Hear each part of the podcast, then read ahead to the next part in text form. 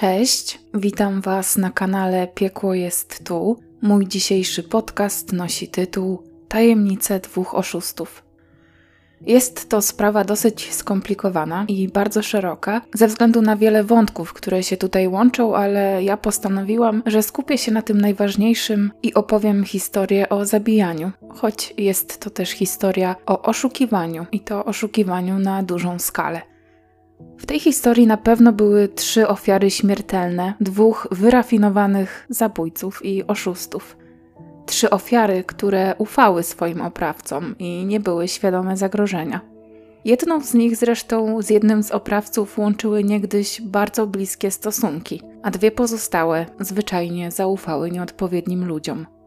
Ale czy na pewno były tylko trzy ofiary? Czy może proceder misternie realizowany przez sprawców osiągnął większy rozmiar, którego już zapewne nigdy nie uda się dokładnie określić? Był kwiecień 2004 roku, gdy mieszkaniec Częstochowy został aresztowany jako podejrzany w sprawie o oszustwo w transakcji mieszkaniowej. Innymi słowy, mężczyzna ten miał pośredniczyć w sprzedaży mieszkania, wcześniej sukcesywnie namawiając do tego jego właściciela. Co zaskakujące, właściciel ten kilka lat wcześniej, pod koniec 2000 roku, tuż przed tym jak mieszkanie oficjalnie przestało należeć do niego, zerwał kontakty z rodziną i jakby zapadł się pod ziemię. Jednak najbardziej zaskakujące było to, czego dowiedzieli się od aresztowanego Zbigniewa K. Tak jak powiedziałam, został on doprowadzony do aresztu, bo istniało uzasadnione podejrzenie, że dopuścił się oszustwa, na którym miał się znacznie wzbogacić w listopadzie 2000 roku namówił swojego znajomego do sprzedaży mieszkania, a właściwie do wymiany mieszkania na nieco mniejsze.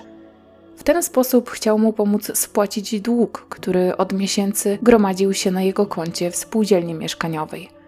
Grafolog badający podpis na umowie, który rzekomo zostawił właściciel mieszkania, jednoznacznie jednak określił, że nie jest to jego pismo, i tak właśnie oszustwo wyszło na jaw.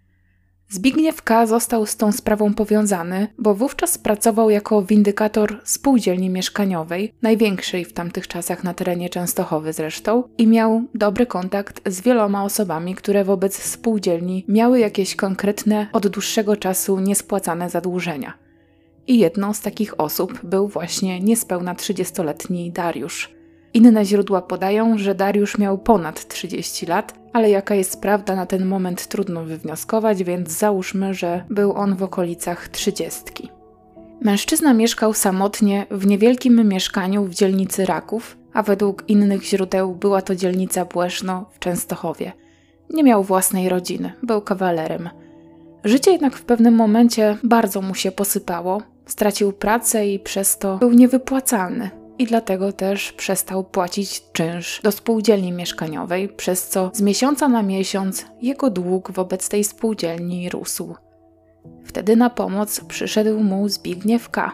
Co on miał z tym wspólnego? A mianowicie wówczas Zbigniew K. pracował jako windykator długów właśnie dla tej spółdzielni. I mężczyźni niespodziewanie zaprzyjaźnili się ze sobą – Zbigniew K. obiecywał, że znajdzie doskonałe rozwiązanie problemów Dariusza. Przede wszystkim miał namawiać go do tego, aby ten wymienił swoje mieszkanie na mniejsze. Chodziło o to, aby zamienił się z kimś, kto posiadał mniejszą nieruchomość i chciałby nabyć mieszkanie Dariusza, dopłacając mu różnicę w cenie. Dzięki temu miał on spłacić dług w spółdzielni i jeszcze na tym zarobić. Druga wersja mówi o tym, że Zbigniew K. chciał ukryć przed nowym nabywcą mieszkania Dariusza, że jest ono zadłużone i w tym celu sfałszował jakieś zaświadczenie ze spółdzielni i przez to dług z Dariusza przeszedłby na nowego właściciela tego mieszkania, ale która wersja jest prawdziwa to też nie wiadomo. Dariusz i Zbigniew zaczęli się bardzo często spotykać i to nie tylko wtedy, gdy Zbigniew miał do załatwienia jakieś sprawy służbowe. Mężczyźni po prostu się do siebie zbliżyli, a Zbigniew sprawiał wrażenie pomocnego, troskliwego i martwiącego się losem Dariusza przyjaciela. Namówił więc młodszego mężczyznę do tego, aby ten wyjechał za granicę. Konkretniej zaproponował mu Niemcy. Windykator zapewniał go, że ma tam znajomości, a więc praca dla niego bez problemu się znajdzie. Przekonywał, że jest to bardzo dobry sposób na to, aby mężczyzna stanął na nogi, powoli odbudował swoje życie, a może nawet zaczął je na nowo. Dariusz nie miał nic do stracenia. I tak w Polsce był bezrobotny, a jego życie przypominało tylko pasmo zmartwień. Nie miał też większych zobowiązań, nic go nie trzymało na miejscu. Nie miał żony czy dzieci, jedynie matkę i siostrę, z którymi utrzymywał może nieregularny, ale zawsze jakiś kontakt. Zdecydował więc, że propozycja Zbigniewa K. być może jest jakimś rozwiązaniem. Ze swoich wyjazdowych planów zwierzył się swojej mamie podczas swojej ostatniej wizyty u niej, dokładniej 21 września 2000 roku. Później jeszcze spotkał się ze swoją siostrą i to właśnie ona pomogła mu w przygotowaniach do wyjazdu. Między innymi wyprała mu torbę, w którą ten miał się spakować oraz przygotowała mu kanapki na drogę. Rodzinie wydawało się, że mężczyzna wyjechał zgodnie z planem, w terminie, który podawał jej jako datę tymczasowej przeprowadzki do Niemiec. Jednak przez kolejne lata już się do swoich bliskich nie odezwał. Pani Pelagia, mama Dariusza, zorientowała się, że coś musi być nie tak, gdy syn nie odezwał się do niej przez miesiąc. Kobieta wiedziała, że zapewne jest on już w Niemczech, natomiast spodziewała się, że raz na jakiś czas da znak życia. Tymczasem on milczał. Kolejnym sygnałem, po którym dotarło do niej, że coś jest nie tak, był moment, gdy nadeszły święta Bożego Narodzenia, a później rozpoczął się kolejny 2001 rok. Kobieta nie tyle spodziewała się, że syn postanowi spędzić ten wyjątkowy okres z rodziną, korzystając z przerwy świątecznej, ale liczyła chociaż na to, że będzie o tej rodzinie w jakiś sposób pamiętał i na przykład przyśle świąteczną kartkę, na której napisze życzenia. Tymczasem Dariusz ani nie przysłał kartki, ani nie zadzwonił, ani tym bardziej nie pojawił się w domu swojej matki. Kobieta z czasem dowiedziała się też, że to mieszkanie, które posiadał jej syn, zostało przez niego sprzedane i że mieszka tam teraz inna rodzina. Co prawda, syn wspominał jej o tym, że zastanawia się nad sprzedażą tego mieszkania, ale kobieta tak do końca nie wiedziała, czy te plany zrealizował. Pani Pelagia, choć inne źródła wspominają, że to siostra Dariusza zgłosiła jego zaginięcie, a więc mężczyzny szukano przez kolejne trzy lata. Niestety nie natrafiono na żaden ślad Dariusza, dopóki nie aresztowano Zbigniewa K. A jego sprawa miała dotyczyć wyłącznie oszustwa, bowiem przy okazji działań policji zmierzających do rozpracowania pewnej grupy przestępczej, określanej jako gang mieszkaniowy, mundurowym w ręce wpadło właśnie jego nazwisko. A był on byłym windykatorem spółdzielni mieszkaniowej Hutnik w Częstochowie. Na liście osób, które Zbigniew K. odwiedzał jako ten windykator, był także Dariusz. Policjanci odkryli, że jego mieszkanie tuż przed jego zniknięciem, albo nawet już po tym, jak rodzina ostatni raz miała z nim kontakt, zostało sprzedane. Sprzedane prawdopodobnie komuś znajomemu Zbigniewowi K. Możliwe też, że to właśnie kolejni po Dariuszu właściciele mieszkania wskazali nazwisko windykatora i tak dotarto do niego. Policjanci skrupulatnie zbadali akt notarialny, żeby przekonać się, czy Dariusz mógł samodzielnie tę transakcję przeprowadzić. Może nie tyle ją przeprowadzić, co w niej uczestniczyć w ogóle.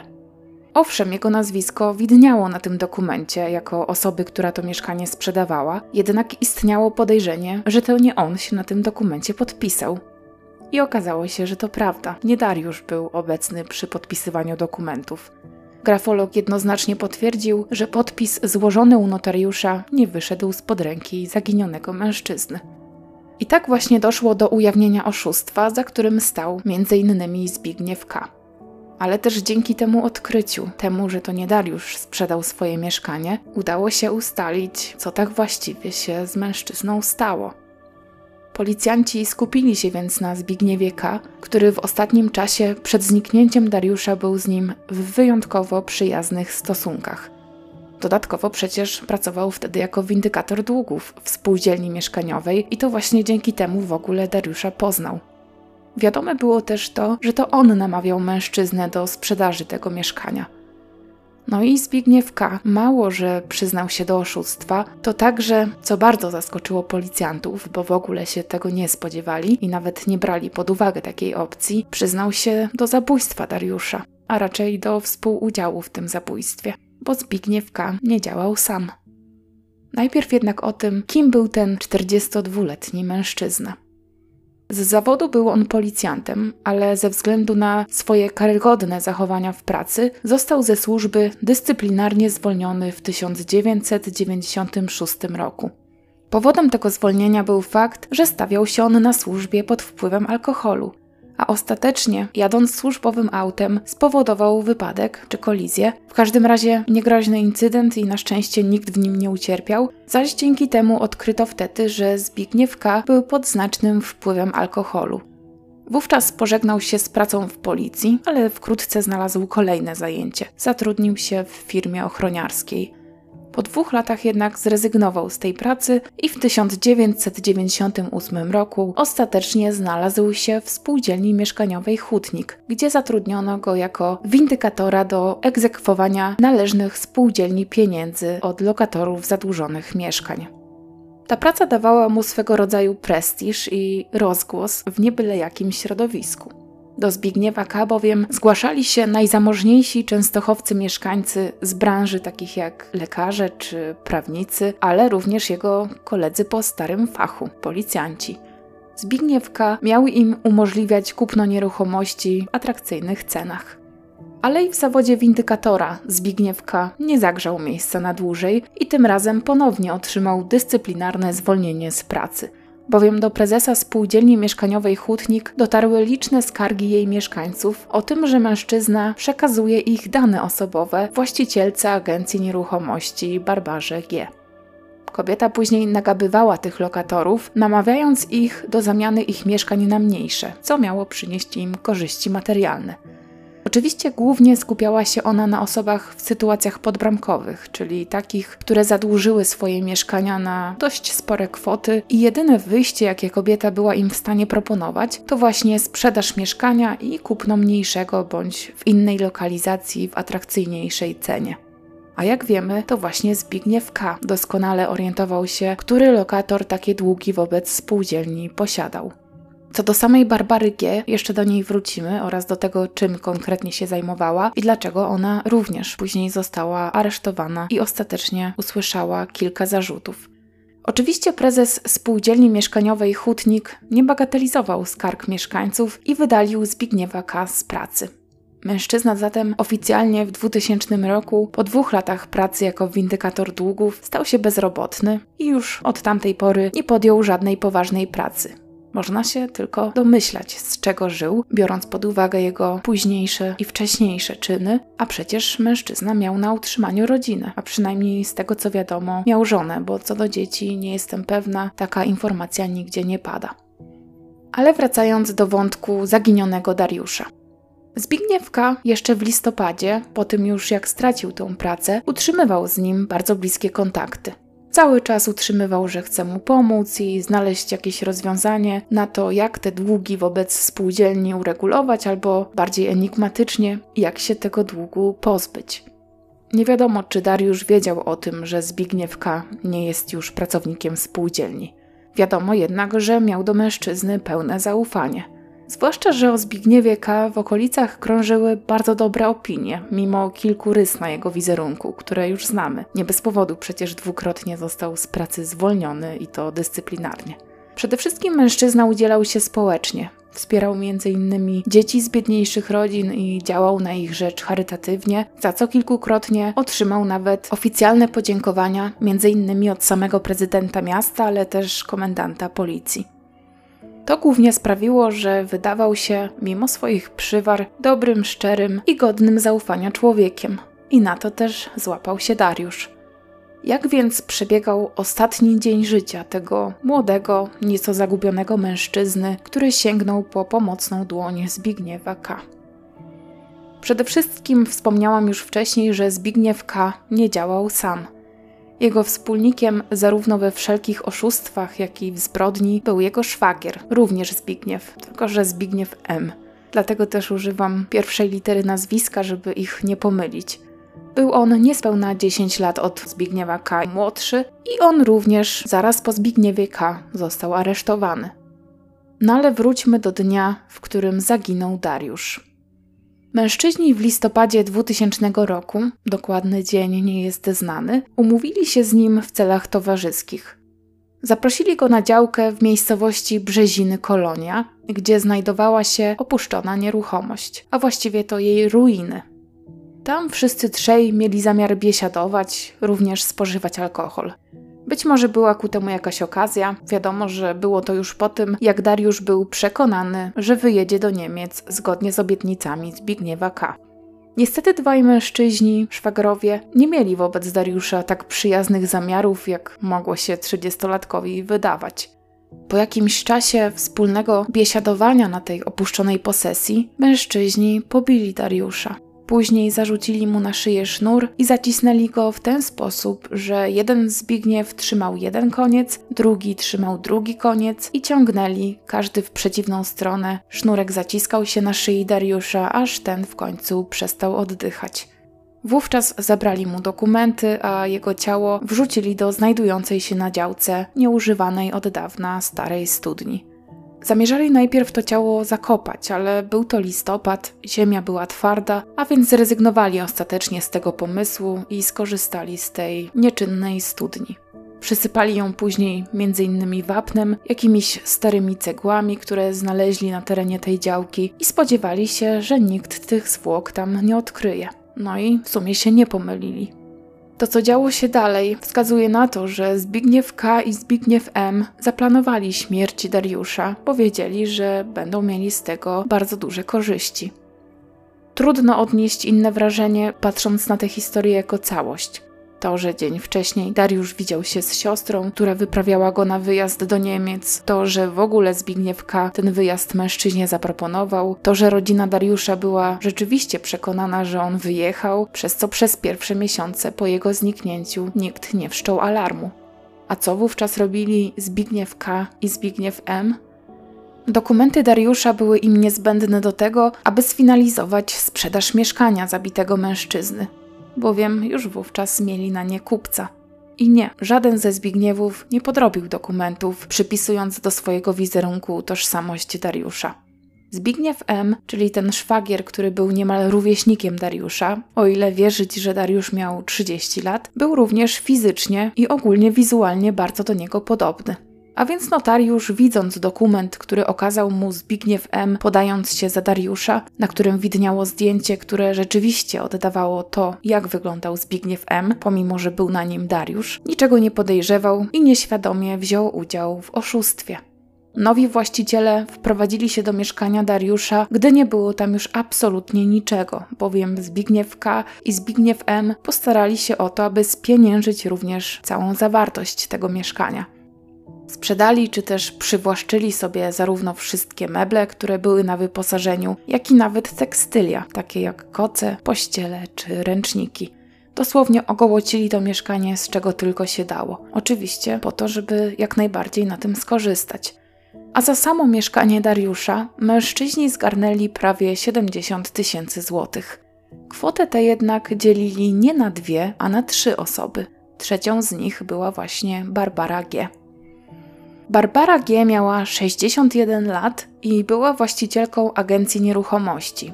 A później wyszło na jaw, że kobieta kierowała też grupą przestępczą, która na dużą skalę działała w Częstochowie. Stworzyła bowiem swój gang, który zajmował się naprawdę okropnymi rzeczami, których było bardzo, bardzo wiele i nie sposób wszystkie jej nielegalne i nieludzkie działania wymienić. Jednak ja wymienię te, które mają bezpośrednie powiązanie z historią, którą dzisiaj opowiadam.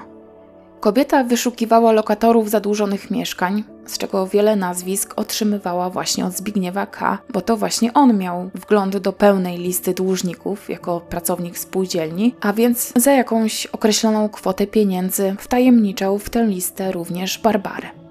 Później kobieta proponowała tym lokatorom zamianę ich mieszkania na inne, które będzie w korzystnej cenie i na tych transakcjach ludzie mieli również korzystać finansowo. Ale nie tylko w taki sposób, że ich długi po prostu zostaną spłacone, a oni będą mieli czyste konto, ale też jakaś gotówka miała im jeszcze z tej transakcji zostać.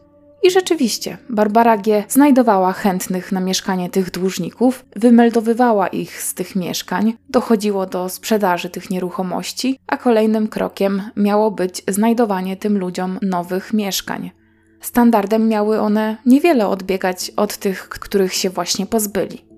Jednak Barbara G. nie dość, że kwaterowała swoich klientów w jakichś starych, rozpadających się ruderach, w których panowały okropne warunki, to również zagarniała sobie ich pieniądze. Na przykład te, które oni jej wręczali w ramach zaliczki za tą usługę, albo te, które miały być obiecanym zyskiem z transakcji.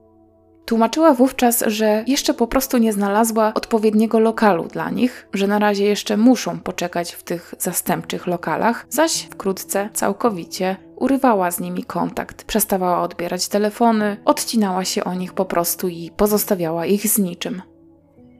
W ten sposób została oszukana kobieta imieniem Janina, właścicielka trzypokojowego mieszkania, która w spółdzielni mieszkaniowej miała dług w kwocie 8 tysięcy złotych.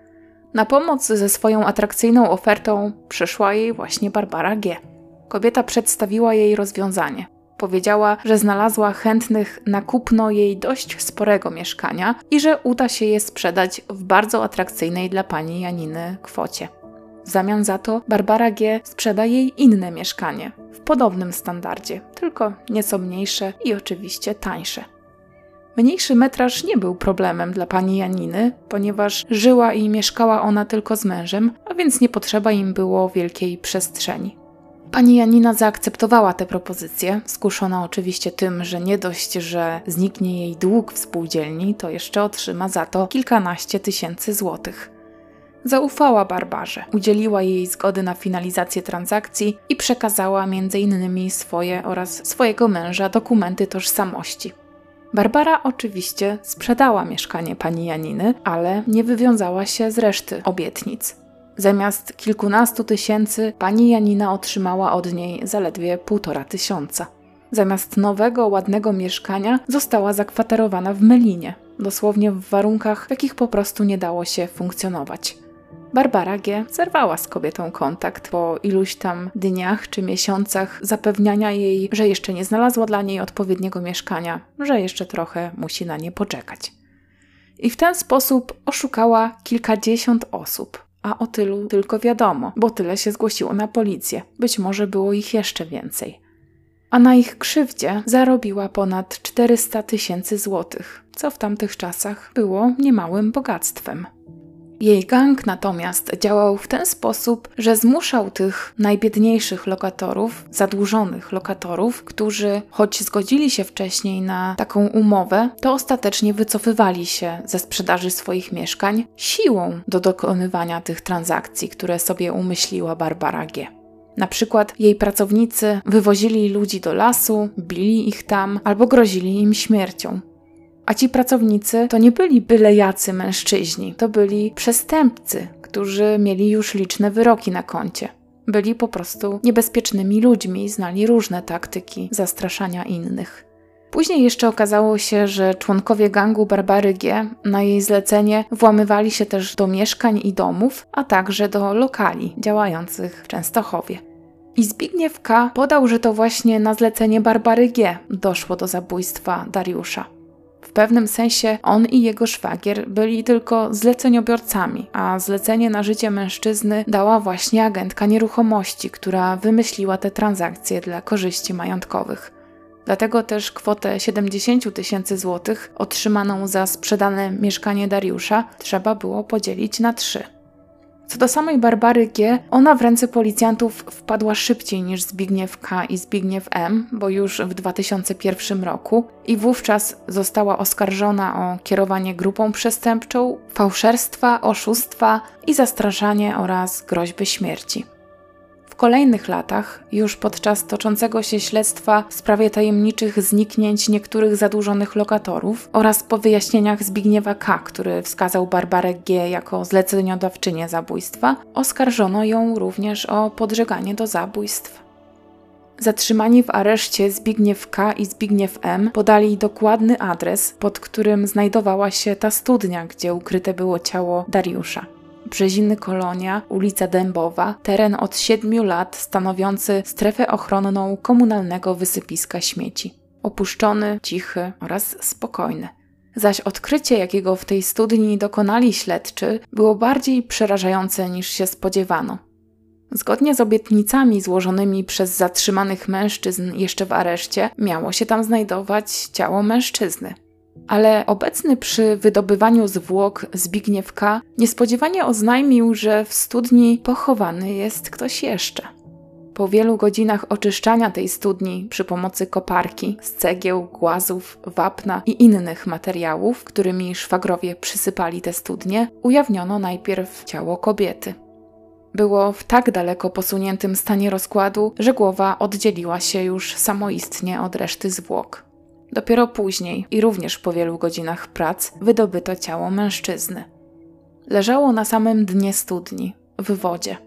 Sznurek owinięty wokół szyi Denata jakby potwierdzał wersję o jego uduszeniu. Dodatkowo jednak zwłoki były skrępowane, między innymi związane były ręce ofiary. Kim była jednak ta kobieta, której nikt oprócz dwóch Zbigniewów się tam nie spodziewał?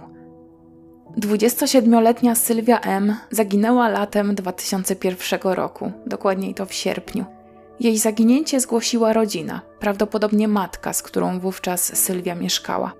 Młoda kobieta była byłą żoną Zbigniewa M. I okoliczności jej zaginięcia były równie tajemnicze, co okoliczności zaginięcia Dariusza. Sylwia bowiem zniknęła tak samo nieoczekiwanie i również w jej przypadku główną hipotezą był wyjazd za granicę, dokładniej do Hiszpanii. Być może już wcześniej kobieta właśnie w ten sposób dorabiała sobie, wyjeżdżając za granicę a jednak znaleziono ją w studni, tej samej, w której zabójcy pochowali Dariusza. Udało się wykluczyć, aby obie ofiary kiedykolwiek cokolwiek łączyło, prawdopodobnie nawet nigdy się nie poznały, a jednak przez kilka lat spoczywały we wspólnym, prowizorycznym grobie, jeśli studnie można tak w ogóle nazwać. I do tej zbrodni przyznali się właśnie Zbigniew K. i Zbigniew M. Ale dlaczego kobieta zginęła? Prawdopodobnie motywy jej zabójstwa nigdy nie zostały tak na 100% potwierdzone. Wersja, jaką zakładała prokuratura, brzmiała tak. Sylwia była żoną Zbigniewa M., ale ich małżeństwo nie było udane. Zbigniew M. miał wobec swojej partnerki stosować przemoc fizyczną. Wielokrotnie Sylwia uciekała przed tą przemocą, a schronienia wtedy udzielała jej jej matka. Po latach maltretowania przez męża kobieta postanowiła złożyć wniosek o rozwód. I natychmiast, nawet nie czekając na rozwiązanie małżeństwa, wyprowadziła się do swojej matki, pani Aliny. Z byłym mężem jednak utrzymywała jako taki kontakt. Czasami się nawet widywali. Ostatniego dnia, gdy widziano ją żywą, kobieta zjawiła się na posesji Zbigniewa M. Prawdopodobnie wiedziała więcej o jego nielegalnych i nieuczciwych działaniach, których ten dopuszczał się wraz ze Zbigniewem K.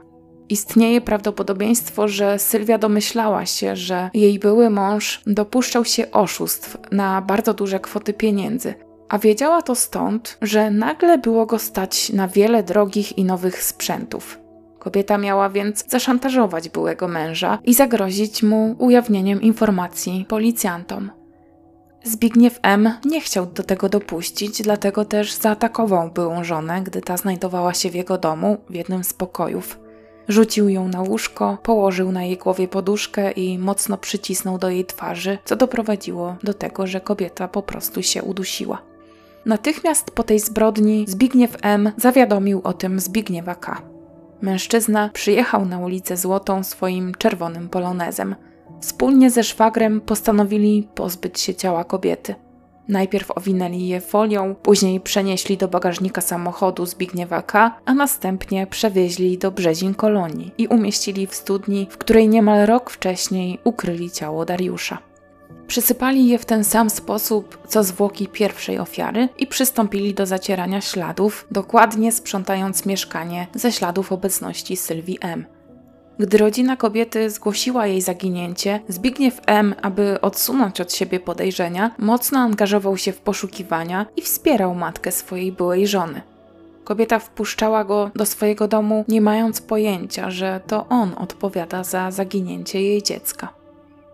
I to jest wersja, którą oficjalnie przyjęła prokuratura. Wiadomo bowiem, że Zbigniew M. zrzucił odpowiedzialność za śmierć Sylwii na Zbigniewa K. i nie przyznał się do zabójstwa byłej żony, jedynie do pomocy w zacieraniu śladów.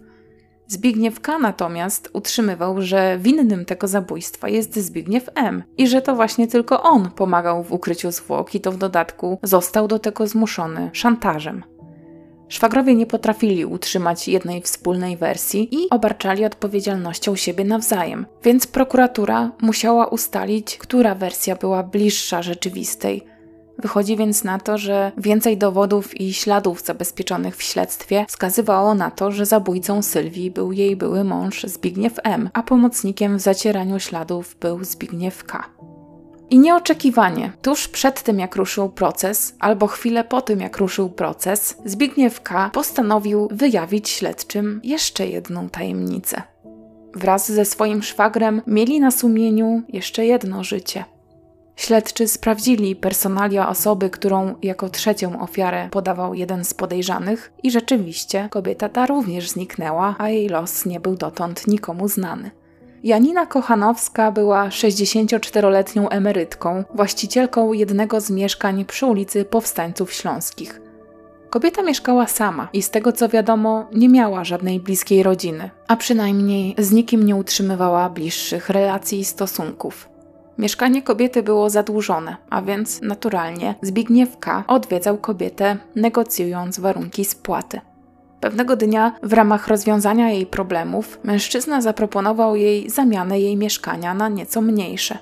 Miało to gwarantować jej spłatę długów spółdzielni oraz jeszcze 25 tysięcy złotych zysku. Zbigniewowi K. zależało na tej transakcji, bowiem mieszkaniem Janiny Kochanowskiej zainteresował się jeden z jego kolegów, policjant, którego zresztą polecił mu sam komendant. Windykator nie mógł przepuścić takiej okazji i robił wszystko, by emerytka przyjęła jego propozycję, choć ta była nieugięta. Zdaniem Zbigniewa K. chciała mieć z tego większy zysk niż było to możliwe. Po prostu te 25 tysięcy złotych jej nie zadowalało i próbowała wynegocjować wyższą kwotę. A Zbigniew K. nie chciał być stratny na tej transakcji, więc nie mógł przystać na jej warunki. Wtedy z pomocą przyszła Zbigniewowi Barbara G. Kobieta miała podsunąć koledze pomysł, aby wynajął kogoś, kto zapuka do mieszkania zadłużonej Janiny Kochanowskiej i poda się za komornika oraz zagrozi jej natychmiastową eksmisją. Emerytka wówczas mogłaby się wystraszyć i mogłaby też być bardziej skłonna do współpracy ze Zbigniewem K., bo przecież właśnie ta współpraca byłaby dla niej dużo korzystniejsza. To wtedy po raz pierwszy Zbigniew K. podjął się współpracy ze szwagrem Zbigniewem M. To bowiem ten drugi, Zbigniew M., wszedł w rolę komornika i udał się do mieszkania Janiny Kochanowskiej. Niestety coś poszło nie tak i kilka dni później, dokładniej to trzy dni później od tej wizyty, Zbigniew M. poinformował Zbigniewa K., że Janina Kochanowska nie żyje. Między nią a podszywającym się podkomornika Zbigniewem M. doszło do kłótni, w wyniku której mężczyzna kobietę udusił. Zbigniew K. wraz ze Zbigniewem M. wrócili do mieszkania Janiny Kochanowskiej i wówczas postanowili, że wspólnie ukryją zwłoki emerytki. Umieścili jej ciało w bagażniku Poloneza, tego samego, którym dwa lata później wywozili ciało Sylwii do posesji w Brzezinach. Zwłoki Janiny jednak mężczyźni postanowili ukryć przy domu Zbigniewa M. w jego własnym ogrodzie – i przypominam, że to działo się w 1999 roku, zaledwie po roku pracy Zbigniewa K. jako windykatora długów, i że była to pierwsza zbrodnia, której dopuścili się mężczyźni. Kiedy już ukryli ciało Janiny, zorientowali się, że przecież teraz jej mieszkanie jest puste, a Zbigniew K. nie zamierzał rezygnować z transakcji, którą obiecał już swojemu koledze policjantowi. Wówczas też po raz pierwszy dopuścił się oszustwa, korzystając na śmierci właścicielki mieszkania. Odezwał się do swojego kolegi, Roberta, któremu przedstawił dobrze płatną propozycję. Robert wtajemniczył w ten plan swoją matkę. I to właśnie ona, podając się za Janinę Kochanowską i legitymując się u notariusza jej dowodem osobistym, podpisała dokumenty sprzedaży mieszkania. Zbigniewka wykorzystał jeszcze w inny sposób śmierć Janiny. Miał znajomości w pewnym banku. Pracownica tego banku za namową Zbigniewa K. założyła na dane ofiary konto, na które od tamtej pory trafiała wypłata jej emerytury. Dostęp do konta miał oczywiście Zbigniew K. i to on dokonywał wypłaty środków przy pomocy podrabianych czeków, podając się za siostrzeńca ciężko chorej kobiety, która nie mogła osobiście stawiać się w banku. Czeki te fałszowała jego żona, podpisując się na nich jako Janina Kochanowska. Łącznie w ten sposób mężczyzna wyłudził od Zakładu Ubezpieczeń Społecznych prawie 26 tysięcy złotych. Przestał pobierać środki z emerytury Janiny Kochanowskiej dopiero w 2004 roku, gdy już został aresztowany. Ciało kobiety, jak wyjaśniał Zbigniew K., miało znajdować się na posesji Zbigniewa M. przy ulicy Złotej w Częstochowie. Poszukiwania jednak nie przyniosły efektów i zwłok kobiety do końca trwania procesu nie odnaleziono. Zapewne też przez to nie postawiono w sprawie jej śmierci zarzutów żadnemu z podejrzanych. Jesienią 2005 roku ruszył proces obu mężczyzn, który toczył się przed sądem rejonowym w Częstochowie. Zbigniew K. i Zbigniew M. zostali oskarżeni o podwójne zabójstwo, mimo że żaden z oskarżonych dotychczas nie przyznał się, który zabijał, a który tylko pomagał w ukrywaniu zwłok. Zbigniew M. zmienił nawet wcześniejsze wyjaśnienia, zasłaniając się tym, że wymusili je na nim policjanci. Jedyną jego winą był fakt, że wiedział o zabójstwach, których dokonał Zbigniew K. i że nie powiadomił o nich organów ścigania. Wyznał też, że ze sprzedaży mieszkania Dariusza uzyskał jedynie kwotę 10 tysięcy złotych. W żadnym jednak zabójstwie nie brał udziału i żadnego nie planował. Ostatecznie wyroku doczekał tylko Zbigniew K. Bowiem 15 stycznia 2006 roku Zbigniew M., zaledwie trzydziestokilkuletni mężczyzna, który wówczas przebywał w areszcie śledczym na zawodziu, poskarżył się służbom na bardzo złe samopoczucie. Było z nim źle do tego stopnia, że do aresztu pilnie wezwano karetkę, która na sygnale odwiozła mężczyznę do szpitala. Był on już wówczas nieprzytomny. Szpitalnej sali pilnowali oczywiście policjanci, mimo że stan pacjenta był naprawdę poważny i raczej nie myślałby on o żadnej ucieczce. Wkrótce nawet okazało się, że nie da się mu już pomóc. W dniu, gdy Zbigniewa M. po dwóch dobach hospitalizacji z częstochowskiego szpitala przewieziono do więziennego szpitala w Bytomiu, mężczyzna zmarł. Okoliczności jego śmierci były jednak podejrzane. Zbigniew M. dotąd cieszył się dobrym zdrowiem, a jego samopoczucie było doskonałe. Zanim doszło do sekcji zwłok, która wyjaśniłaby przyczynę śmierci, pojawiły się plotki o rzekomym otruciu Zbigniewa M. Zaś sam Zbigniew K. napisał list, w którym informował, że było to zaplanowane samobójstwo. Zbigniew M. miał zażyć leki psychotropowe i to właśnie one doprowadziły do jego śmierci. Leki te miała sukcesywnie do aresztu dostarczać mu jego matka. Kobieta zmarła jeszcze przed oficjalnym potwierdzeniem tej wersji. Sekcja zwłok Zbigniewa M. wykazała, że mężczyzna zmarł na skutek ropnia, który wytworzył się na jednym z jego płuc. Przyjęto więc wersję, że zmarł on z przyczyn naturalnych. Bardziej szczegółowe badania, które zleciła prokuratura, wykazały jednak, że ropień ten powstał na skutek przyjęcia dużej dawki leków neuroleptycznych, a to już nie była śmierć naturalna. Prokuratura zajęła się więc wyjaśnieniem, z czyją pomocą Zbigniew M. uzyskał te środki i czy przyjmował je dobrowolnie. Osoba, którą wskazywano jako tą, która umożliwiła Zbigniewowi M. przyjęcie tych leków, była jego matka, tak jak wcześniej wskazywał Zbigniew K. Ale jako, że kobieta wówczas już nie żyła, to nikt w tej kwestii nie poniósł żadnej odpowiedzialności. Nieoficjalnie mówiło się, że przyjęcie tych silnych leków było świadomą decyzją Denata, zaś wiadomo, że na jego śmierci najbardziej skorzystał Zbigniew K. Mógł on wówczas forsować swoją wersję wydarzeń, z którą Zbigniew M. nie mógł już być konfrontowany, a co za tym idzie, nie mógł się już bronić. Zbigniew K. zatem korzystał z tego faktu. Zmieniał swoje wyjaśnienia, nie przyznawał się już do żadnego z zabójstw, nie przyznawał się, że był przy którymkolwiek z nich. Potwierdził jedynie, że pomagał w zacieraniu śladów i ewentualnie ukrywaniu zwłok. I oczywiście winą za każde z zabójstw obarczał nieżyjącego już szwagra. Śmierć Dariusza natomiast zdaniem Zbigniewa K. nastąpiła w wyniku nieszczęśliwego wypadku. Mężczyzna uderzył głową o klapę otwartego bagażnika. I to wówczas Zbigniew M. podjął decyzję o tym, że Dariusza należy udusić, i to on zarzucił mu na szyję sznur i doprowadził do jego śmierci. Zbigniew K. pomógł mu tylko w przeniesieniu ciała Dariusza do nieczynnej studni. Prokurator wnioskował o wymierzenie oskarżonemu kary dożywotniego pozbawienia wolności. Według niego istniało bowiem podejrzenie, graniczące wręcz z pewnością, że Zbigniew K. wraz z nieżyjącym już wówczas Zbigniewem M. dopuścili się zabójstwa ze szczególnym potępieniem i z niskich pobudek, chcąc osiągnąć korzyści materialne na śmierci przynajmniej dwóch osób, biorąc pod uwagę również wyjaśnienia Zbigniewa K. w sprawie zabójstwa Janiny Kochanowskiej. Choć oficjalnie w tym procesie Zbigniew K. nie odpowiadał za zabójstwo emerytki, to prokurator zadał mu kilka pytań odnośnie do ich znajomości.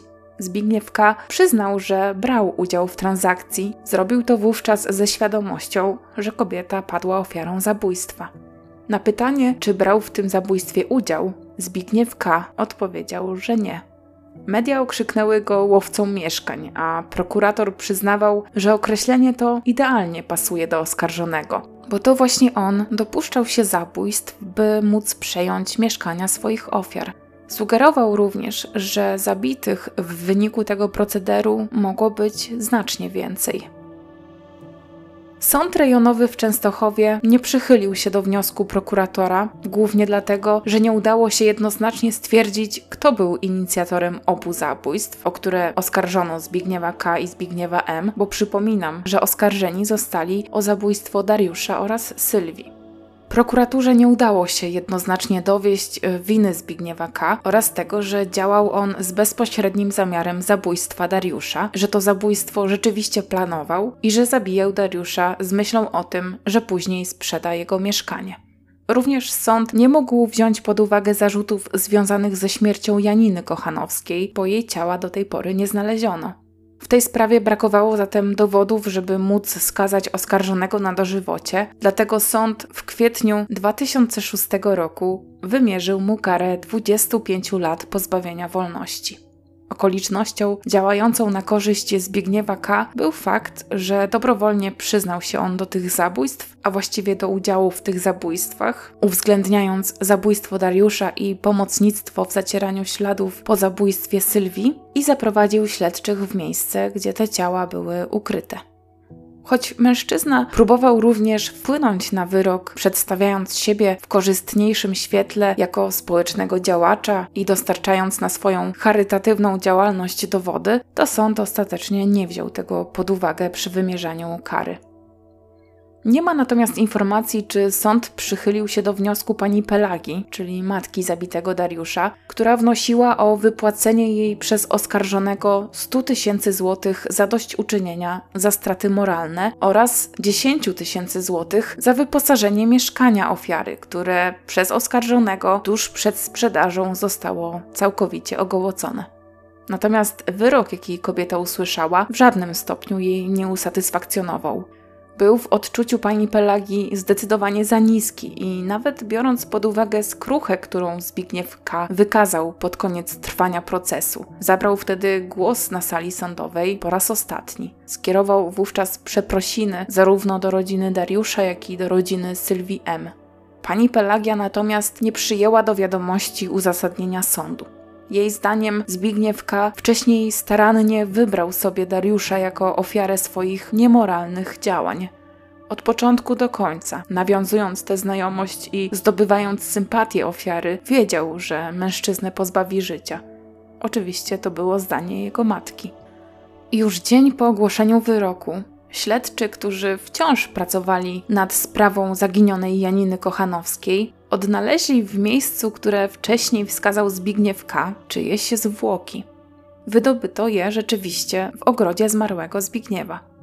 Identyfikacja na podstawie wyglądu oczywiście nie była już możliwa, bowiem zwłoki były już całkowicie rozłożone. Został z nich praktycznie sam szkielet, ale co ciekawe, brakowało jednego elementu, a mianowicie czaszki. I nie wiem, czy znaleziono później tą czaszkę. W każdym razie media informowały o tym, że zwłokom brakowało głowy. Ale udało się określić przynajmniej tyle, że ofiarą była kobieta i stwierdzono to na podstawie odzieży, jaką przy tych zwłokach znaleziono. Kilka tygodni później badania DNA potwierdziły, że ciało należało do zaginionej w 1999 roku Janiny Kochanowskiej. Idąc za ciosem, policjanci przeszukiwali przeróżne tereny w poszukiwaniu innych ciał. W mediach wówczas już huczało od tego, że zapewne ofiar łowców mieszkań, bo tak nazywano dwóch Zbigniewów, było zdecydowanie więcej. I tak też podejrzewali śledczy. Żeby je odnaleźć, wypompowano szampo z posesji w Brzezinach kolonii, gdzie niedawno odkryto dwa ciała Dariusza i Sylwii. Przekopywano pobliskie tereny, przeszukiwano wszelkie nieczynne, nieużywane od dawna studnie, ale niestety albo istety niczego już więcej nie znaleziono. Do sądu apelacyjnego w sprawie wyroku sądu pierwszej instancji odwołał się zarówno prokurator, jak i obrońca Zbigniewa K. Sąd apelacyjny w Katowicach uwzględnił wniosek prokuratora i przekazał sprawę do ponownego rozpatrzenia. W tym czasie przeciwko skazanemu toczyło się jeszcze jedno śledztwo. Policjanci znaleźli bowiem dowody na to, że brał on udział w jeszcze innym przestępstwie i wkrótce postawili mu kolejny zarzut. Tym razem był to zarzut próby zabójstwa pracownicy banku przy współpracy ze Zbigniewem M. Zbigniewka przyznał się do udziału w napadzie, jednak obwinił o wszystko swojego nieżyjącego już szwagra. Do napadu na kasjerkę banku doszło w grudniu 2002 roku. Kobieta szła ulicą Dąbrowskiego z torbą wypełnioną pieniędzmi. Było tam około 16 tysięcy złotych. Właściwie tyle, co zdążyła wyjść z budynku, gdy na jej drodze pojawili się Zbigniew K i Zbigniew M. Zdaniem tego pierwszego, Zbigniew M., który zaszedł kobiecie drogę w kominiarce naciągniętej na twarz, miał przy sobie broń i to on strzelił jej trzykrotnie w plecy, gdy ta dobrowolnie nie chciała puścić siatki z pieniędzmi. Zanim jednak strzelił, do lufy przytknął reklamówkę, aby złapać w nią łuski, żeby nie zostawiać śladów, żeby później policjanci nie odnaleźli ich na miejscu i nie mogli powiązać tej napaści właśnie ze Zbigniewami. I kiedy kobieta upadła i straciła przytomność, mężczyźni ukradli jej torbę z zawartością i zbiegli z tego miejsca, skręcając w boczną uliczkę. Tam napastnik potknął się i wtedy broń przypadkowo wypaliła. Policjanci zatem, mimo wcześniejszych starań Zbigniewa, żeby tak się nie stało, zdołali na tym miejscu zabezpieczyć łuski, które kilka lat później dopasowali do broni, którą w swoim mieszkaniu na strychu przechowywał Zbigniew K. I to w ten sposób właśnie ujawniono uczestników napadu. Na szczęście życie 37-letniej kasjerce udało się uratować, lecz niestety straciła ona swoją dotychczasową sprawność. Lekarze ratując jej życie musieli wyciąć jej jedną nerkę. Zbigniew K. przyznał się do tego, że brał udział w tym napadzie, Wyjaśnił też, że pieniędzmi podzielili się porówno, a on za swoją część między innymi ufundował sobie i swojej żonie sylwestrowy wyjazd do Cieplic, jako że do tego napadu doszło tuż przed samymi świętami i co za tym idzie też przed Sylwestrem. Zbigniew K. wkrótce ponownie stanął przed sądem, gdzie jego proces ruszył na nowo. Mężczyzna utrzymywał, że śmierć Dariusza była nieszczęśliwym wypadkiem, zaś jeśli chodzi o zabójstwo Sylwii, to on tylko pomógł w ukryciu zwłok.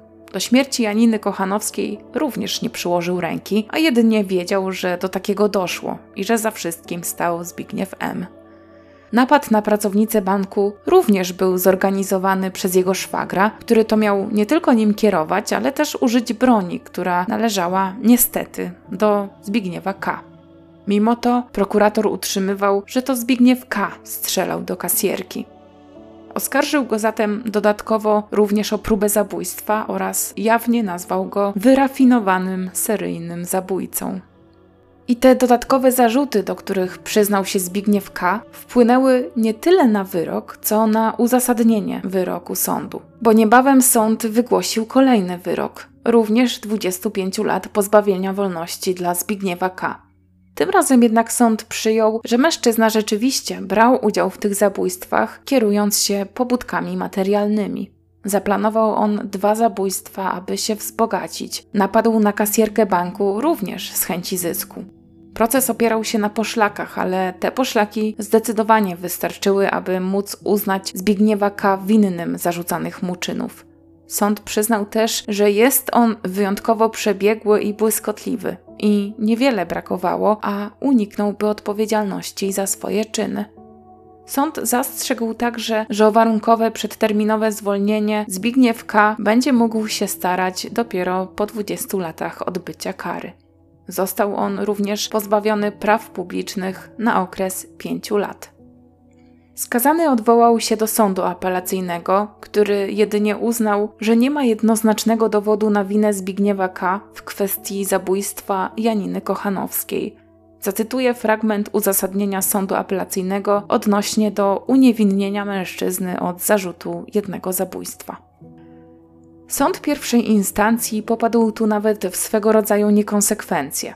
Z jednej strony ustala bowiem, iż zabójstwo Janiny K. zostało przez oskarżonego zaplanowane po to, by przejąć należące do niej mieszkanie, z drugiej strony, że dopiero po śmierci pokrzywdzonej oskarżony rozpoczął poszukiwania osoby, która podałaby się za zmarłą celem załatwienia formalności.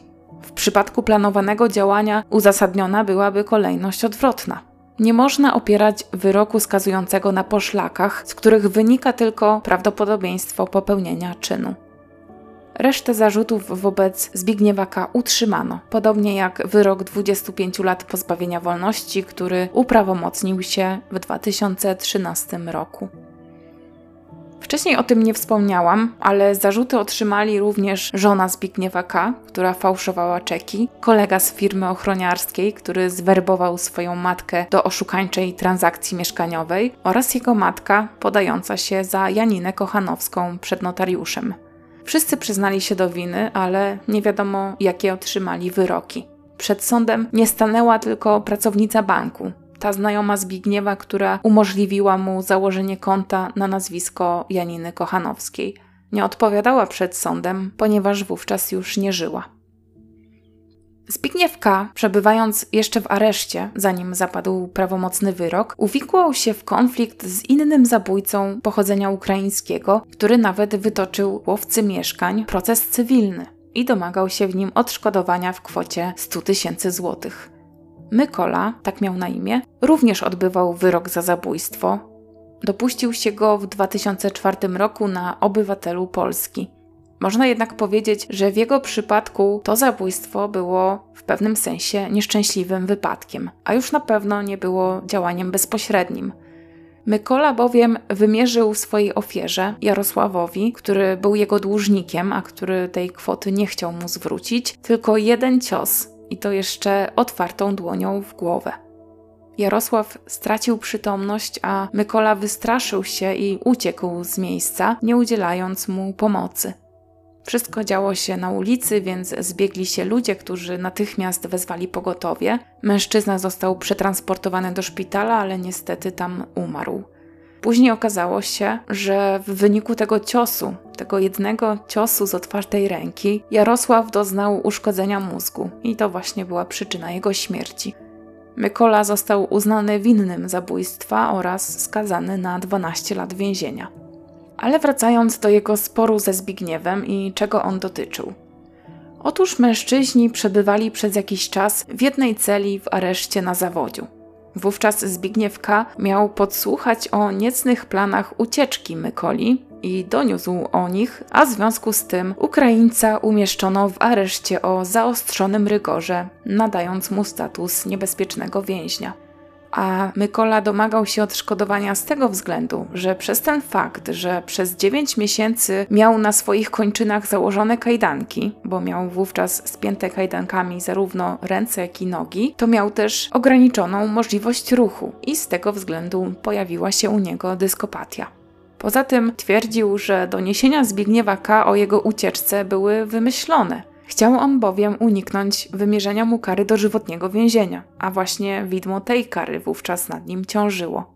Sąd jednak rozstrzygający w tym cywilnym procesie uznał, że nie ma podstaw do dochodzenia jakichkolwiek roszczeń przez Mykole. W 2016 roku Zbigniew K. zwrócił się do prezydenta Polski Andrzeja Dudy z prośbą o ułaskawienie. W tym piśmie uskarżał się na swój ciężki los w więzieniu i wyznał, że jako były policjant jest tam bardzo źle traktowany przez swoich współwięźniów. Żeby go chronić, odizolowano go od innych więźniów i z tego powodu Zbigniewka nie mógł na terenie więzienia podjąć żadnej pracy. Zarzekał się też, że zerwał wszelkie kontakty ze światem przestępczym i że po wyjściu na wolność zamierzał prowadzić normalne, spokojne, uczciwe życie i miał na nie nawet już obmyślony skrupulatnie plan. Prezydent Andrzej Duda ostatecznie, po konsultacji z sądem, nie dopatrzył się żadnego powodu, przez który wyrok mężczyzny miałby zostać mu odpuszczony. Zbigniew K. o warunkowe przedterminowe zwolnienie będzie mógł się starać już w przyszłym roku, jako że pozbawiono go wolności w 2004 roku, biorąc pod uwagę również okres, kiedy przebywał w areszcie aż do wygłoszenia prawomocnego wyroku. I to już jest wszystko, co w tej sprawie miałam Wam do powiedzenia ilość nowych informacji, tajemnic, ale przede wszystkim fakt, że te obie transakcje odbyły się bez wzbudzania niczyich podejrzeń, przyprawiły mnie o zawrót głowy, bo ja niestety odnoszę wrażenie, że Zbigniew K. taki właśnie sobie obrał plan na życie żyć na koszt innych. Nawet jeśli ci inni będą musieli to swoje życie stracić. I zapewne gdyby nie gang Barbary G, którego działania śledczy przerwali i po nitce do kłębka ujawnili szokujące czyny Zbigniewa K. i jego szwagra, kto wie, ile żyć jeszcze mogliby obaj mieć na sumieniu. Dajcie koniecznie znać, co wy o tym myślicie. Czekam jak zawsze na wasze komentarze. Tymczasem ja już się z wami żegnam. Przytulam każdego, kto dzisiaj tego potrzebuje i mam nadzieję, że słyszymy się niebawem.